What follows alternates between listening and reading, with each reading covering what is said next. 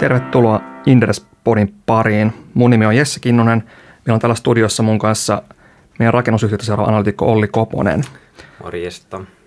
Tämänkertaisen podin aihe on tilannekatsaus Raksa-yhtiöihin. Ja tämä on jatkoa meidän viime heinäkuussa tekemälle podille Raksa-yhtiöistä. Jos mennään heti aiheeseen, niin miten tuo vuosi 2018 meni isossa kuvassa ja mitä tilanne näyttää tällä hetkellä? Joo, puhuttiin silloin heinäkuussa, että tota, ei ihan hyvin, kovin hyvältä näytä. Ja tota, yhtiöosakkeet on tullut tässä vuoden 2018 aikana alas aika ryminällä osa. Ää, jos puhutaan ihan yhtiökohtaisesti, niin SRV tuli, tuli vuonna 2018 joku 50 prosenttia alaspäin. Lehto joku 60 prosenttia, YIT vähän vähemmän 20 prosenttia. Sitten kaveri on siinä vähän vähemmän myös, 15 pinnaa.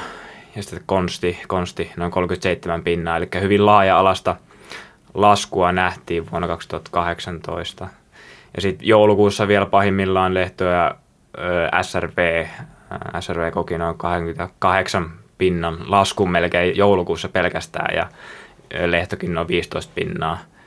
Et siinä oli nähtävissä aika selkeästi semmoinen niin kuin sinä vuonna paljon laskeneiden osakkeiden tämmöinen myyntiaalto, että saatiin sitten verotus, verotusapua siitä. Tammikuussa sitten osakkeet on vähän korjannut ylöspäin, SRV joku noin 15 pinnaa lehdon kanssa ja YIT saman verran ja ainoa, ainoa sitten poikkeus on konsti, joka on antanut sitten myös tulosvaroituksen tässä tammikuun aikana – vauhtia vaarallisia tilanteita joo, joo, on, on, on, kyllä riittänyt. Ja, tota, jos puhuu ihan niin kuin sitten arvostustasosta, niin se on pysynyt suhteellisen samana tai jopa laskenut hieman vielä.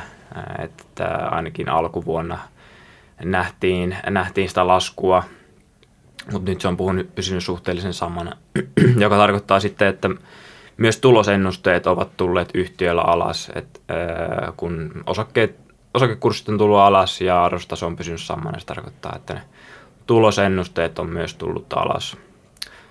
Ää, jos puhutaan sitten vähän makro, makropuolesta, että miltä siellä nyt näyttää ja miltä viime vuosi siellä vähän näytti, niin paljon otsikoissa on ollut, että rakennusluvat on tullut alas. Ja sehän tarkoittaa, että rakennusluvat, yhtiöt hakee rakennuslupia ennen kuin ne pääsee aloittaa rakennuksia. Ja ne seuraa jos puhutaan vaikka asuinrakentamisesta, niin ne seuraa aloitukset noin kuuden kuukauden läkillä sitten näitä rakennuslupia. Et siinä on pieni semmoinen viive, kun aloitetaan sitten, kun ollaan rakennuslupa saatu. Ja no luvat on tulleet aika dramaattisesti alas tässä loppuvuonna. Et jos puhutaan kaikista rakennuksista, niin siinä kappalemääräisesti ollaan tultu nyt marraskuussa äh, 19 prosenttia alas – viime vuoden marraskuuhun nähden tuon rullaavan 12 kuukauden summan mukaan. Sitten asunrakennuksissa noin 16 pinnaa ja kerrostaloissa noin 20 pinnaa alaspäin luvissa. Et siellä on nähtävissä aika, aika selkeää sitten aloituksien hidastumista tänä vuonna. Onko tämä sun mielestä paluu niin kuin normaaliin tilanteeseen vai onko tämä niin kuin romahdus kyseessä? No joo, aika lailla jyrkältä se käänne näyttää, mutta toisaalta viime vuosina on rakennettu niin paljon, että tämä on vähän semmoinen paluu niin kuin normaaliin, sanotaan niin kuin mean reversion tyyppinen paluu sinne historiallisen keskitasoon, mitä, mitä niin kuin me ollaan vielä aika paljon korkeammalla näissä kerrostaloissa varsinkin.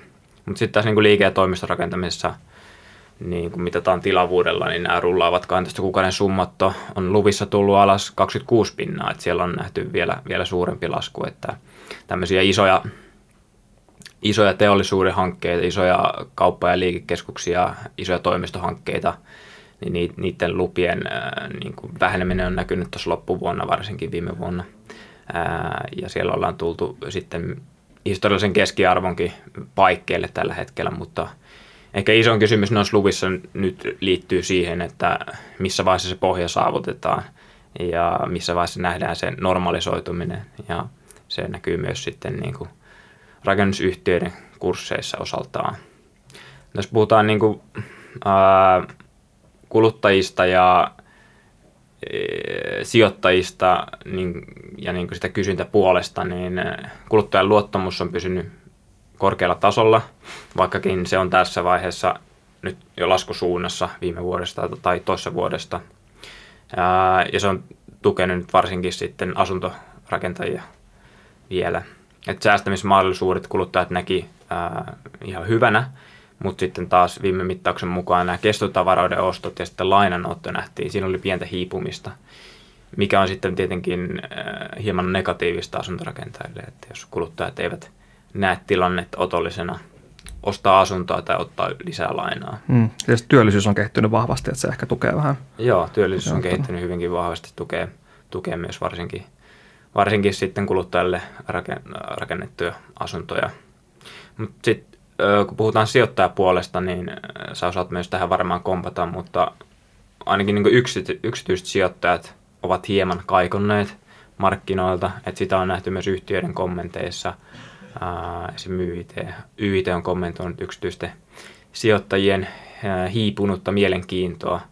Mutta sitten taas niin instituutiot on tullut aika voimallakin Suomeen ja se kysyntä, kysyntä heidän puoleltaan on, on jatkunut aika vahvana, vahvana kyllä. Joo, tämä voi, tämä voi kyllä itse allekirjoittaa, että mitä itse, itse huomannut, huomannut markkinoilta, että, että kyllä yksityishenkilöt on, on ehkä pelästynyt sitä, on ollut paljon keskustelua taloyhtiölainoista ja riskeistä, niin, niin tota, mm. se on ehkä, ehkä vaikuttanut sinne. Mutta sitten taas kyllä, jos katsoo niin isossa kuvassa koko, koko niin kiinnostransaktion ja varsinkin ul, ulkkareita, niin kyllä se kiinnostus on edelleen kovaa. Että viime vuosina oli kokonaisen kiinnostotransaktiolla mitattuna niin toisiksi korkein lukema transaktioita oli viime vuonna. Niistä kaksi kolmasosaa oli ulkomaisten tekemiä. Eli, eli Suomi nähdään edelleen kiinnostavana kiinnostusidosmaana. Täällä talous kasvaa, tuotot on korkeat verrattuna Keski-Eurooppaan hmm. Ennustava markkina. Onko se sitä, että Suomi, Suomessa taloudellinen tilanne on nyt parantunut ja sitten kansainväliset sijoittajat on sitten, kun me ollaan kuitenkin pieni reunamarkkina ja me ollaan Pohjoismaissakin ehkä Norjan ja Ruotsin niin kuin jäljessä niin kuin sijoittajien mielenkiinnossa, että onko tässä nyt nähty sitten, että meidän taloudellinen tilanne on parantunut ja äh, tätä kautta täällä ne tuottovaatimukset on olleet vielä suhteellisen korkeita ja täältä on hyviä tuottoja, niin sitten on siirretty Ruotsista ja muista Pohjoismaista jopa Suomeen. Joo, näin on. Ja ulkomaalaiset usein näkee Pohjoismaat yhtenä markkinana, että ei enää erillisenä maina. Jos vertaa Suomea vaikka Ruotsiin, Suomessa on paljon kovemmat, kovemmat tuota, tuodot kiinteistössä kuin vaikka Ruotsissa. Että nähdään, nähdään tällä hetkellä houkuttelevampana. Mm. Mutta jos katsoo, miten, että viimeiset kymmenen vuotta kiinteistön tuottovaatimusta on oikeastaan laskenut isossa kuvassa ja se on niin kuin, tukenut kiinteistöjen hintoja. Mutta nyt sitten niin kun on mahdollista, että ne olisi pohjana muun muassa KTI arvioi viime marraskuussa perustuen tällaiseen lokakuussa tehtyyn toimitilabarometriin, että, että tuottovalmistus olisi jopa pikkasen noussut pääkaupunkiseudulla ja muissa kaupungeissa. Että se voi olla, nähdä, voi olla, että on nähty se pohjaaminen, että ne ei välttämättä enää hirveästi laske nykyisestä. Toki sen jälkeen on vielä niin korkorotukset on muuttunut, voi olla, että korot ei lähde nouse enää niin kovasti, mitä silloin odotettiin. Että, että kyllä mä itse uskon, että pysyy vielä matalalla tasolla, että ei nähdä mitään suurta nousua kyllä. Joo, siitä, siitä ollaan meilläkin puhuttu, että hyvin, hyvin heikolta, heikolta näyttää koronnosta odotukset Euroopassakin tällä hetkellä, että vielä voi mennä vielä hyvinkin pitkään, jos, jos koskaan nähdään koronnosta enää, enää Euroopassa. No se on ehkä vähän, vähän tota, turhaa spekulointia, mutta jos puhuit tuossa kiinteistöstä, niin toimisto- ja liikerakentamisessa, kuten sanoin jo äsken, niin siellä on just ollut niitä isoja hankkeita paljon viimeisen kahden vuoden aikana ja niiden puuttuminen alkaa just näkyä ja investointinäkymät on yhtiöllä varmasti selvästi myös heikentyneet viime, viime aikoina, joka rajaa tämän tota, ja esimerkiksi teollisuuden, teollisuuden rakentamista. Ja sitten taas infrassa Suomessa etenkin ollaan nähty tätä määrärahojen pienentymistä ää, valtion budjetissa ja se heikentää näkymiä ensi vuodelle – mutta muissa niin Pohjoismaissa infralla menee vielä suhteellisen hyvin, että siellä panostetaan siihen. Ja... Joo, tuo to on pakko lisätä se, että, että tosiaan niin tällä puolella infraennusteet on matalia, mutta sitten niin. nyt tuli tuommoinen Anne Berenin johtaman työryhmän raportti, missä niin kuin aiotaan ehdottaa hallitukselle alkuvuodesta, että tehdään tämmöinen infraohjelma 12 vuoden, jolloin sitten valtio lisäisi liikenneinfraan käyttämiä rahojaan. Et voi olla, että siellä nähdään semmoinen boost, tai se on, se on ainakin mahdollista. Että... Mm, se on hyvin positiivista kyllä niin kuin infrarakentajille. Että et tämmöistä saataisiin saatais vähän niin kuin selkeyttä siihen, että, että mitä, niin kuin, mitä siinä infrassa ja siinä sen suunnittelussa tapahtuu, että se ennakoiminen ja se suunnittelu helpottuisi huomattavasti sitten. No sitten taas korjausrakentamisessa puhutaan, puhutaan vähän siitäkin tässä niin segmenttien ja toimialojen näkymissä, niin sen kasvun odotetaan pysyvän tänä vuonna vakaana noin 2 prosentissa. Mutta siellä tuntuu suomalaisilla pörssiyhtiöillä oleva jonkin, verran, jonkin verran ongelmia projektihallinnassa tämän noususuhdanteen painaessa ja resurssipulan painaessa. Et korjausrakentamisessa on aina puhuttu menevän niin kuin vakaasti eteenpäin ja siinä on aina pientä kasvua, mutta esimerkiksi vuonna 2017 niin se laski hieman niin kuin viimeisimpien tilastojen mukaan. Et, mitä osaat puhua vähän tuosta niin no Konstinkin tilanteesta varmaan osaat hieman, hieman puhua. Niin, tämä on mielenkiintoista, että yleensä korjausrakennus pidetään tasaisena vakana ja hyvänä, niin. hyvänä markkina, ja nyt on sitten tullut niin kuin sekä lehdossa että, että Konstissa sitten vähän tällaisia omia ongelmia.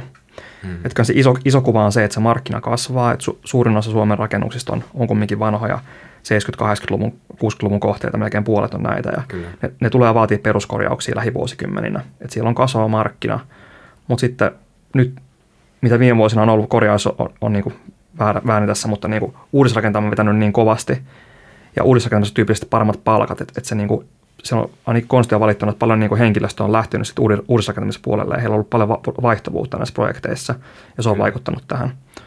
Ja sitten myös, myös sitten niin kuin kilpailu on, on hyvin, hyvin kovaa, varsinkin pääkaupunkiseudulla on, on tota, katteet on matalia ja kilpailu on kovaa, että se on niin kuin, mm, kyllä. tämä on sellainen yhdistelmä, mikä on, mikä on niin kuin aiheuttanut tiettyjä haasteita sitten. Kyllä. Mä voin tuosta lehdosta vähän puhua myös tähän väliin, niin kun sanoin, että Lehdollakin on niitä haasteita ollut toden totta, niin Lehdollahan se korjausrakentaminen jakaantuu oikeastaan kolmeen osaan, että siellä on tämmöinen peruskorjaushankkeet, sitten on korotusrakennushankkeet ja linjasaneeraushankkeet ja ne on tämmöisiä periaatteessa niin omia yksi, yksiköitä jokainen, omia tytäryhtiöitä jokainen. Ja se ongelma on ollut siellä peruskorjaushankkeessa – missä ollaan sitten onnistuttu projektihallinnassa ja kustannusten hallinnassa selkeästi. Ja siellä on sitten viimeisimpien tietojen mukaan sitten selkeästi tappiollisia projekteja ollut. Ja Lehto sitten päättikin tuossa viime viikolla, kun se oli, että, että tota, lakkautetaan tämä peruskorjausyksikkö kokonaan ja siellä olevat henkilöt siirtyy sitten toimitilat segmentin alle ja niihin projekteihin näiden vuoden 2019 puoleen väliin ainakin kestävien tappiollisten projektien jälkeen. Et siellä, siellä nämä projektit vielä kestää ja se saa nähdä, että minkä, minkälaisia vaikutuksia sillä on sitten vielä tämän vuoden tulokseen, mutta ää, sitten taas tämä linjasaneeraus ja korotushankkeet, niin se siirtyy sitten asunnot palvelualueen alle ja nä, näissä se toiminta tai se projektiorganisaatio on, on toiminut öö, ihan sujuvasti ja kannattavasti, että näissä ei ole ollut samanlaisia ongelmia. Ja mikä niissä peruskorjaushankkeissakin just on, että nehän on, ne on isoja projekteja ja siellä yleensä tulee semmoisia asioita, mitä ei ole suunniteltu. Ää, löydetään perustuksista jotain, jotain niin rakenteellista vikaa, mitä ei ole aikaisemmin suunniteltu ja sitten sen korjaaminen ja ää, maksaakin odotettua enemmän ja aikaa kuluu ja muut hommat viivästyy, niin siitä voi tulla yllättäviäkin lisäkuluja. Mutta ehkä tähän päätteeksi tai nyt seuraavaksi voitaisiin puhua, että jos yhtiöllä on mennyt näin heikosti viime aikoina, niin tota, miten nähän kannattaisi niin suhtautua sijoituskohteina ja niin milloin raksayhtiöitä kannattaisi ostaa – niin tota, mä voin ehkä aloittaa, aloittaa että Joo, kerro pois. Se, niin kuin se oikea ajatuksen löytäminen on kyllä niin kuin hyvin vaikeaa tämmöisissä öö, syklisissä yhtiöissä. Jos miettii profiilia, niin varmaan niin kuin tavallisesti enemmän suhdanneherkkä ja tavallisesti Kyllä. syklisempi. Eli sijoittajan pitää olla tavallisesti tarkempi siinä ja olla, olla niin kuin kiinni niissä näkymissä, että mm. mihin suuntaan mennään. Mut omasta mielestä silleen, kun miettii ihan käytännössä, niin kyytiin kannattaa hypätä siinä vaiheessa, ää, kun se yhtiön toteutunut tulos kokee pohjanoterauksen. No tietenkin siinä vaiheessa, koska silloin on ää, niin kuin ennusteet ää, matalalla ja kurssikin on luultavasti matalalla. Ja kannattaa myös tarkkailla sitä, että niin kuin tulevaisuuden ennusteissa ei uskota niin kuin merkittävään parannukseen lähivuosina, että ää, se pessimismi on niin kuin tarttunut myös tulevaisuuden ennusteisiin ja sillä ei nähdä niin kuin kovinkaan ää, ruusuista tulevaisuus, niin kuin tulevaisuutta. Ja kuitenkin pakko niin kuin sanoa, että se pohjan ennakoiminen on kuitenkin haastavaa, koska kaikki nämä niin kuin rakennus- ja taloussyklit on, luolte, on, on niin kuin luonteeltaan erilaisia. Mutta historiallisesti voi yrittää katsoa vaikka, että mikä on ollut semmoinen pahin mahdollinen tulostaso yhtiöllä tai niin kuin alan toimijoilla syklin pohjalla ja verrata sitä vaikka nykypäivään. Ja tästä täytyy sitten lisäksi arvioida, että onko se yhtiön nykyinen suorituskyky mm, minkälainen verrattuna historiaan, onko se parempi vai heikompi, ja onko esimerkiksi toimiala miksi jollain tavalla muuttunut, että onko tullut sinne vaikka infraa ja päällystystä enemmän, ää, jotka on vähän niin kuin vähemmän suhdanneherkkiä toimialoja kuin esimerkiksi niin kuin syklinen asuntorakentaminen, kuten niin kuin YITn tapauksessa nyt, nyt on käynyt. Ja ehkä niin kuin, jossain vaiheessa niin kuin sykliä ja varsinkin niin kuin laskuvaiheessa tulee varmaan semmoisia kohtia, missä alayhtiössä voi nähdä semmoista selkeitä hinnoitteluvirheitä lyhyellä aikavälillä, kun niitä niin kuin lyödään vaikka niin kuin tulosvaroituksen yhteydessä selvästi, selvästi laitaa, jota, jota voi sitten niin kuin, äh, osakepoimijat ja niin kuin lyhyemmän aikavälin äh, sijoittajat sitten arvioida, että olisiko tuossa oston paikka, mutta äh, kuten sanoin, niin ajatuksen löytäminen on, on hyvin vaikeaa, vaikea, että missä se, missä se käänne sitten loppujen lopulta tapahtuu. Joo, tässä on varmaan se riski, että voi helposti pudota sellaisen arvostusansaan, että osake näyttää hyvin halvalta mm. toteutuneella tuloksella, mutta sitten ei, ei niin kuin, se on vaikea arvioida sitä, että mikä se, millä tasolla se tulos sitten asettuu niin kuin tulevaisuudessa, niin pitää olla tavallisesti tarkempi siinä, että Kyllä, niinpä. ei mene sinne ansaan.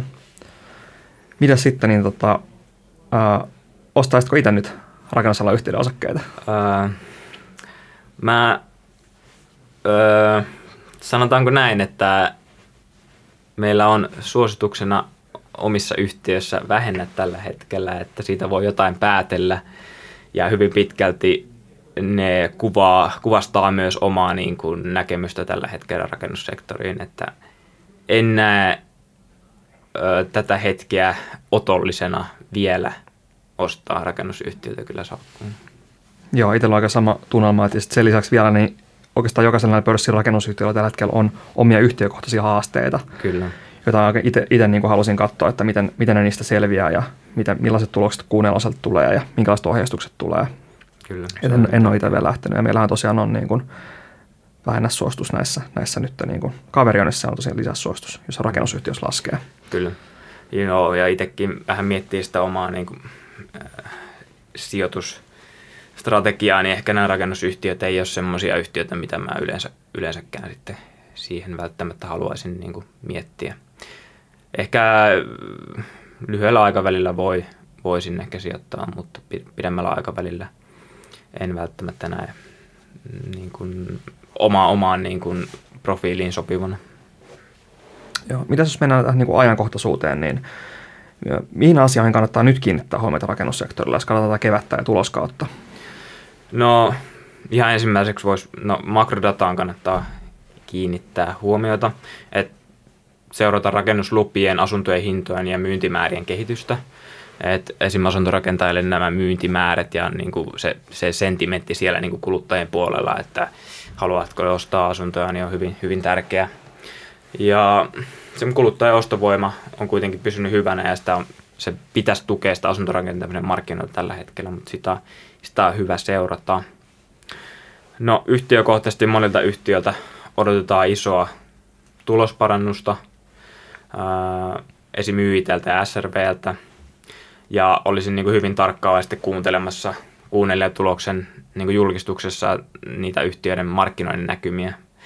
Ja mä arvelen, että niin kuin kollektiivisesti yhtiöt kertoo niin näkymiä olevan vielä hyvät ja positiiviset, mutta en usko, että kovinkaan pitkälle he tulee sitä niin kuin kaidaamaan, että, että, että epävarmuutta on niin paljon ja vähän semmoista hämärää, hämärää tulevaisuutta, tulevaisuutta uskon heidänkin ää, ennakoimaan. Et ei heilläkään ole kristallipalloa, vaikka he näkee niin kuin ne omat tilauskirjansa ja muuta. Et ei ne halua, mä uskon, että ne ei halua niin ylimitoittaa niitä markkinoiden odotuksia liikaa. Että, ää, se, on, se on hyvä huomio. Ää, sitten tämä ohjeistuksen, ää, tämän vuoden ohjeistuksen niin kuin vertaaminen sitten markkinoiden odotuksiin on kiikarissa, että monella yhtiöllä on, kuten sanoin, niin siinä paikka pettää myös markkinoiden odotukset, mutta e, muutamilla on myös, tai ei odota niin, niinkään kovaa niin kuin tuloskasvua, tai jos tulo, odotetaan tuloskasvua ollenkaan, niin siinä on myös mahdollisuus yllättää. Mutta siinä se, että miten sitä arvioi sitten sitä ohjeistusta, niin siinä kannattaa kiinnittää huomiota. Monella yhtiöllä se luottamus on niin kuin markkinoihin tällä hetkellä hyvin matala, että luultavasti he siihen ei osakekurssit välttämättä sitten edes reagoi, vaikka sitten ohjeistus olisikin markkinoiden odotuksia parempi. Miten sitten johdon kommentit? Minkälaista painoarvoa niille kannattaa nyt antaa? No kuten sanoin, niin uskon, että he kommentoivat tilanteen olevan vielä hyvä, mutta hyvin tarkkaavaisesti kannattaa katsoa niin kuin, ja kuunnella sitä niin kuin, heidän elekieltä myös, että, että miltä se oikeasti niin kuin, ja mitä se, miltä se niin kuin tämän vuoden loppuvuosi sitten näyttää tilauskannassa. Ää, ja myös sitä tilauskantojen koostumusta, että mitä, minkälaista segmenttiä siellä on, että minkälainen se markkina, markkinaveto veto on, niin sieltä voi myös jonkinlaisia indikaatioita tilauskannasta saada. Okei, siinä tuli paljon, paljon hyviä pointteja. Tota, mennäänkö sitten näihin yhtiöihin sitten?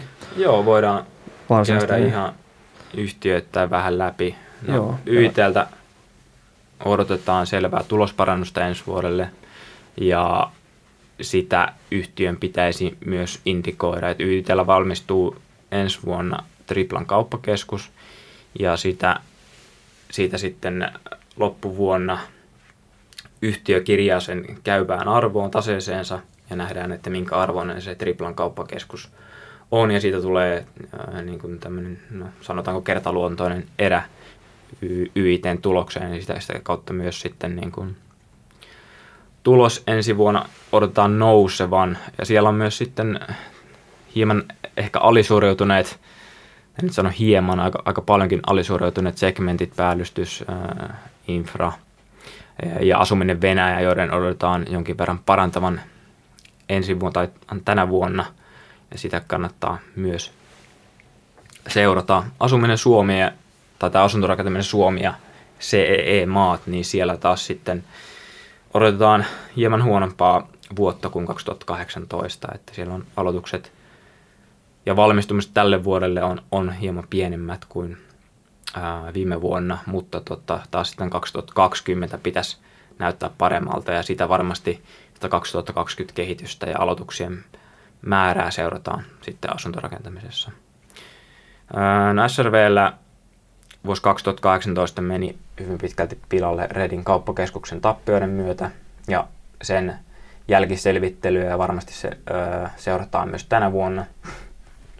Mutta siinä myös SRVltä odotetaan selkeää, selkeää parannusta nyt tulokseen, koska se Redin vaikutus kuitenkin tippuu, tippuu huomattavasti, eikä sieltä odoteta enää uusia tappioita ja asuntoja, asuntoja valmistuu tänä vuonna enemmän kuin 2018, niin sieltä pitäisi tulla tulosparannusta. Tuleeko kauppakeskusmyyntejä?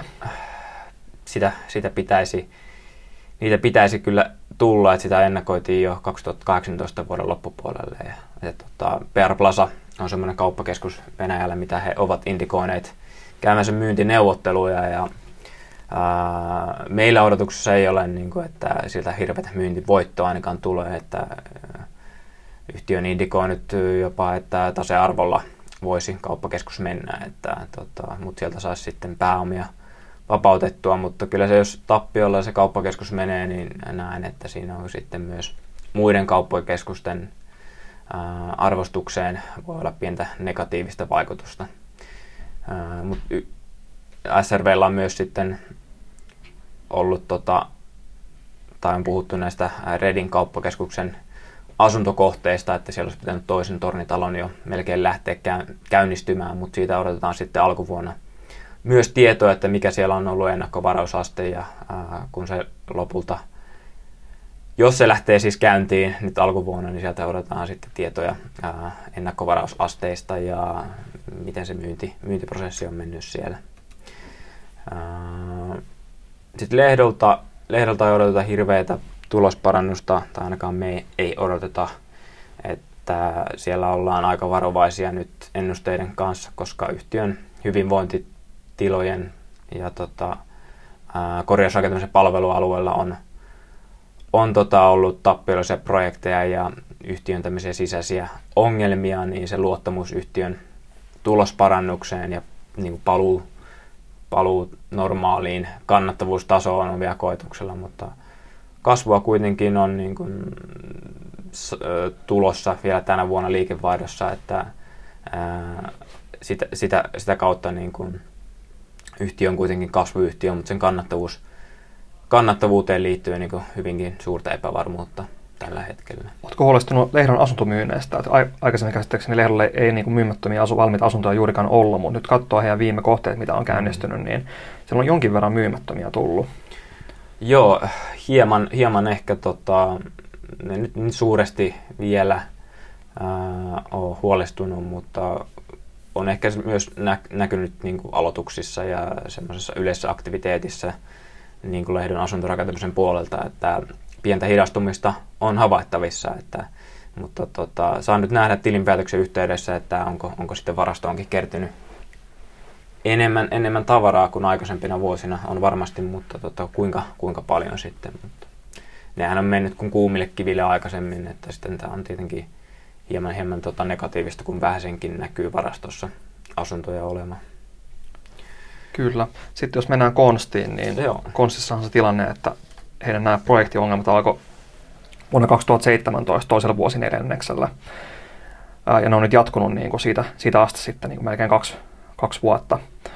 Ja alussa ne projektiongelmat keskittyivät pääosin tähän talotekniikan yksikön asuntolokorjauspuolelle, eli näihin putkiremonttipuoliin. Mutta sitten kun aikaa kuluu eteenpäin, niin niitä uusia kannattavuusongelmia rupesi ilmenee näissä muissakin yksiköissä, myös julkisivut puolella esimerkiksi. Ja nyt niin kuin yhtiöhän antoi negatiivisen tulosvaroituksen noin kaksi viikkoa sitten, kertoi, että kuunnella oli tappiolla ja koko viime vuosi muodostui tappiolliseksi. Ja kertoi niin syyksi yhden, yhden tämmöisen, ää, tämmöisen tota, konvertointiprojektin siihen syyksi, mutta niin kuin, mä näkisin, että se on enemmän, enemmän niin kuin oire kuin syy näin konstin kannattavuusongelmiin, että siellä on sellaisia, tällaisia rakenteellisia ongelmia projektien johtamiseen ja toteuttamiseen liittyen, jotka pitäisi ratkaista. Mm. Niistä nyt sijoittajan kannattaa seurata, että minkälaisiin toimenpiteisiin yhtiön johto ryhtyy näiden ongelmien korjaamiseksi, ja sitten toisaalta, että, että pystyisi niin kuin, yhtiö niin kuin implementoimaan nämä uudet toimintamallit näihin organisaatioihin. Että Q3 yhtiö sanoo, että, että ne, ei, ne ei ole pystynyt niin jalkauttamaan niitä kaikkia toimintamalleja niihin, niihin eri, eri niin kuin yksiköihin tarpeeksi nopeasti. Mm.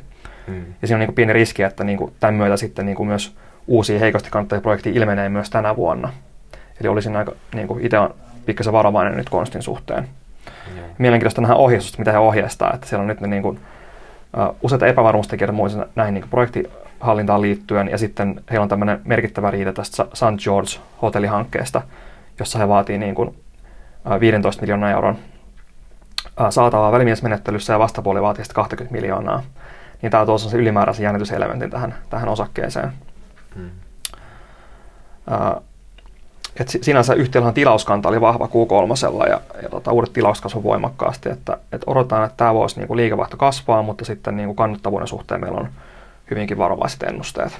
Joo, siinä se, siinäkin se luottamus siihen yhtiön niin johtoon ja suorittamiseen on, on markkinoilla kyllä mennyt, mennyt aika totaalisesti. Ja, et, siellä pitää niin kuin nähdä aika selkeitä niin kuin toimenpiteitä ja sitä, että se homma kääntyy oikeasti, että ennen kuin siihen, siihen kannattaa, kannattaa sitten kiinnittää enemmän, enemmän huomiota, että, että miltä se tulevaisuus sitten, tai näyttääkö se tulevaisuus sitten enemmän ruususelta. Joo, ja se ehkä arvostus voi sanoa vielä, että tosiaan sen niin kuin, vaikka EV Sales liikevaihtopohjaisella arvostustasolla se on erittäin edullisesti hinnoiteltu, että jos, jos he saa sen vaan käännettyä ja se kannattavuus palautus tuonne 2013-2016 tasolla, niin osakkeessa on kyllä nous, niin kuin nousuvara jopa niin kuin moninkertaistunut nykyisestä, mutta niin kuin, mm. että sitä mielenkiintoinen case tällä hetkellä kannattaa seurata sitä, mutta niin kuin, meillä, on, meillä on suostus tällä hetkellä. Että. Kyllä. No meidän yksi lisäsuositus kaveri on, niin siinähän on myös mielenkiintoinen tilanne tällä hetkellä, että yhtiöllä oli merkittäviä projektiongelmia 2015-2016 ja äh, oli, oli merkittävästi siinä vuonna tappiolla alaskirjausten takia ja oli myyntisaamisissa ää, alaskirjauksia ja kaiken näköistä ongelmaa. Ja sitten ää, yhtiön johto vähän vaihtui ja tehtiin korjaavia toimenpiteitä ja uutta strategiaa kunnossa kasvuun vuosille 2018-2020 ja nyt sitten seurataan sitä yhtiön kehitystä ja kannattavuuden parantumista, että kuinka se on edennyt. Tänäkin vuonna, anteeksi viime vuonna oli myös tämmöisiä kertaluonteisia alaskirjauksia ja myöskin sitten tämä Saksan kartellisakko, joka oli 41 miljoonaa, joka sitten heikensi raportoitua tai tulee heikentämään raportoitua käyttökatetta ja kannattavuutta, mutta sitten oikaistu, oikaistu on jo tänä vuonna selvästi tai siis viime vuonna selvästi parempi edellisiä vuosia.